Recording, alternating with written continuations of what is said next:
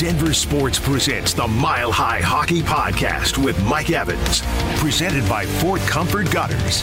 Now, here's your host with the latest on the Burgundy and Blue, Mike Evans. Hey, everybody, welcome into the Mile High Hockey Podcast. I'm Mike Evans as we come to you right after the Avalanche finish off a, I think, very highly successful 3 and 2 road trip as they finish off with a win in Philadelphia 7 to 4. Avalanche coming away with that 3 and 2 road trip, win one, lose one. One one thing I think you can always count on with this team. I think they have such a high standard and they expect so much of themselves that usually whenever they do lose, you can feel pretty confident about their ability to bounce back the next night. So when they lost the game to the uh, the Bruins the other night, I think there was that that sense that they would bounce back strong, and uh, and they did that as they were able to uh, go out there and uh, beat the Flyers seven to four. So I, I think that's as we as we learn more about this team and we watch this season develop. Uh, and on one hand, there is there has been some inconsistency that has worried me and frustrated me at times. I'll be honest with you. I thought that this team, with the way that the season went last year, the hunger to get back to being a Stanley Cup champion. Last year, I sort of excused some of the inconsistency because you are a defending champion. It's tough to bring it every single night. I thought this year it might be a little bit more locked in, but there has been a lot of those ebbs and flows with this this team this year. But that's that's maybe put that on the side that you wish was a little bit better. But the positive with this team, even with some of that inconsistency, is it doesn't get dragged out, right? This this team doesn't go on any long losing streaks like you see some other teams around the NHL. Um, while I would like to see more consistently uh, consistency, at least we're not lock, talking about a team that ends up losing three, four, five in a row. You can usually count on the Avalanche if they don't play well in a particular game that they're going to bounce back and play better in that next one. And that was the case going from the Boston game to the Philadelphia game. And so file that away. But a three and two road trip at this stretch of the season, and let's face it, we are officially in the dog days of the NHL season right now. It's a grind. And if you're able to go out on a stretch of road games, five of them, any kind of prolonged road stretch, and come away with a winning record, take it. Three and two, take it. It's five road games that you have to play out of 41. They're off the schedule, they're distant memory. You move forward and you go off with a winning record on the road trip. That's good. Uh, and they'll have more of these uh, stretches coming up. So we'll see how they they handle it. I, I, I like to go back to the Philadelphia game and Nathan MacKinnon. And is it clear now? I'm I'm thankful, and I'll give myself a little pat on the back. Talking about this guy early on in the season in a world in which we are constantly bombarded as hockey fans with the Connor McDavids and the Connor Bedards and the Auston Matthews of the world, all the cases that are made for Hart Trophy MVP in this league, and how Nathan MacKinnon tends to get overlooked.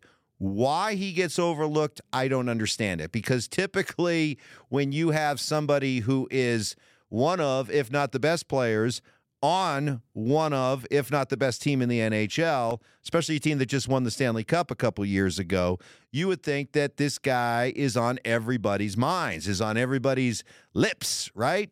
But it seems at times that Nathan MacKinnon gets overlooked. And I just don't get that because not only are we talking about a hugely successful player on a hugely su- successful team, but the way he plays. You know, his game is so eye catching.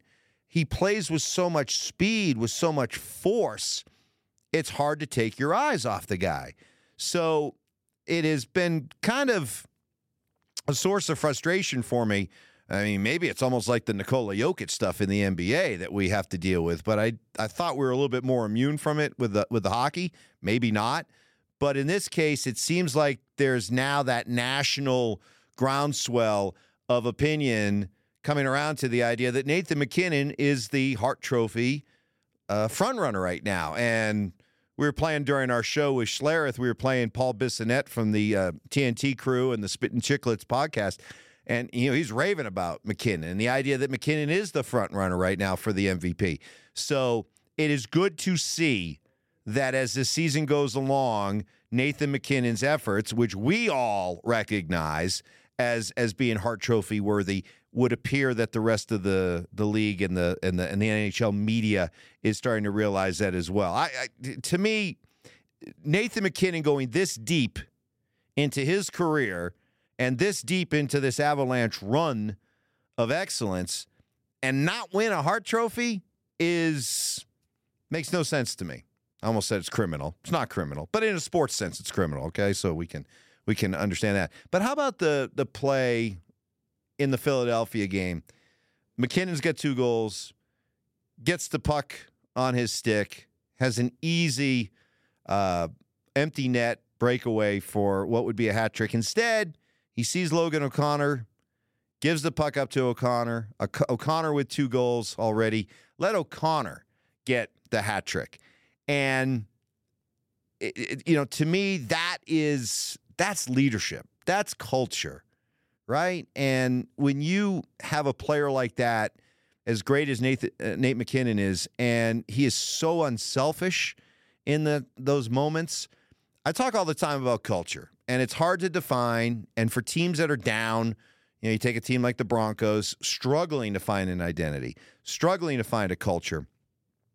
To me, culture is is kind of actually very easy. It's who's your best player, and is your best player your hardest worker? Is your best player the one that demands the most of himself and the people around him? If you've got that kind of player, then it's amazing how the culture kind of flows and develops around that. You know, with the Nuggets, right? Nikola Jokic is so unselfish. He's the most unselfish superstar there is in the NBA. Well, you come and you play for the Nuggets, you quickly understand this is the way we're going to play. I got to play this way or else.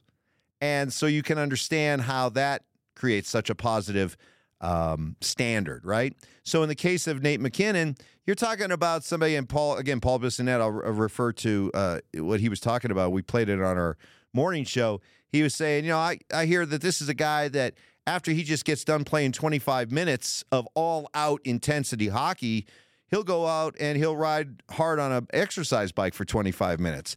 Again, if you're a younger player, right? You're a fourth line player. You're a, a Sam Malinski, right? You know, somebody like that. And you see Nathan MacKinnon, you've just watched him put out this insane effort out on the ice. And now you see him working this hard after the game. You see him working hard in practice. That's the kind of stuff that creates a standard. It creates a culture. It creates a sense of expectations uh, of what is expected of you as an Avalanche player.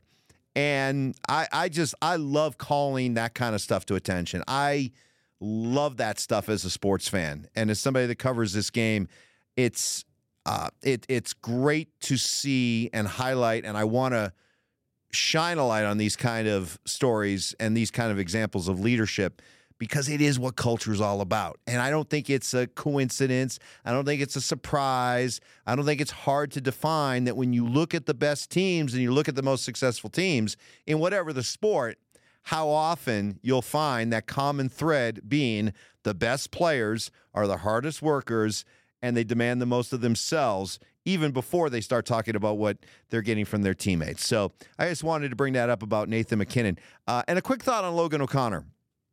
Um, I, I I used to do a lot of DU hockey. I covered a lot of DU hockey back when Logan O'Connor was playing. Those really good DU teams. Well, they're always good. DU always has good hockey teams.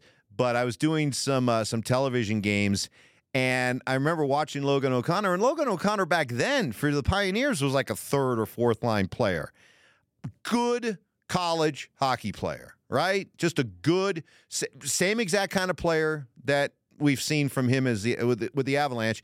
He was like that for DU. Never at any point while I was watching this guy and calling his games did I ever think we'd be looking at a guy who would be scoring hat tricks and would be one of the best and most lethal uh, shorthanded uh, penalty killers out there in the NHL today. Never thought that that would have happened, that he would have turned out to be that kind of player. It is a testament to Logan O'Connor how much this guy has worked, how much he has developed his game, expanded his game to the point where he's scoring hat tricks um, in the midst of games like this. So, tremendous story. Good road trip. The Avalanche come home. They're three and two. Uh, we we continue to watch and see and start to hear some of the rumblings. I was talking to uh, Drew Spivak as I was walking down here to do this podcast. He's a big uh, hockey fan. He goes, "What do you think? Should the Avalanche go after Marc Andre Fleury?" And and it, I think it's been quite clear that Josh Be- uh, Jared Bednar has basically put up "Hey, help wanted" sign when it comes to goaltending. You listen to his comments, you could tell he probably would like a, a bit of an upgrade at the backup goalie position. Uh, something to probably put on the to-do list as we uh, look at the trade deadline, which is now about yeah, coming up a little over a month and a half away. That'll do it for today's uh, edition of the Mile High uh, Mile High Hockey Podcast. We'll be back again on Friday with another edition. Thanks so much for tuning in.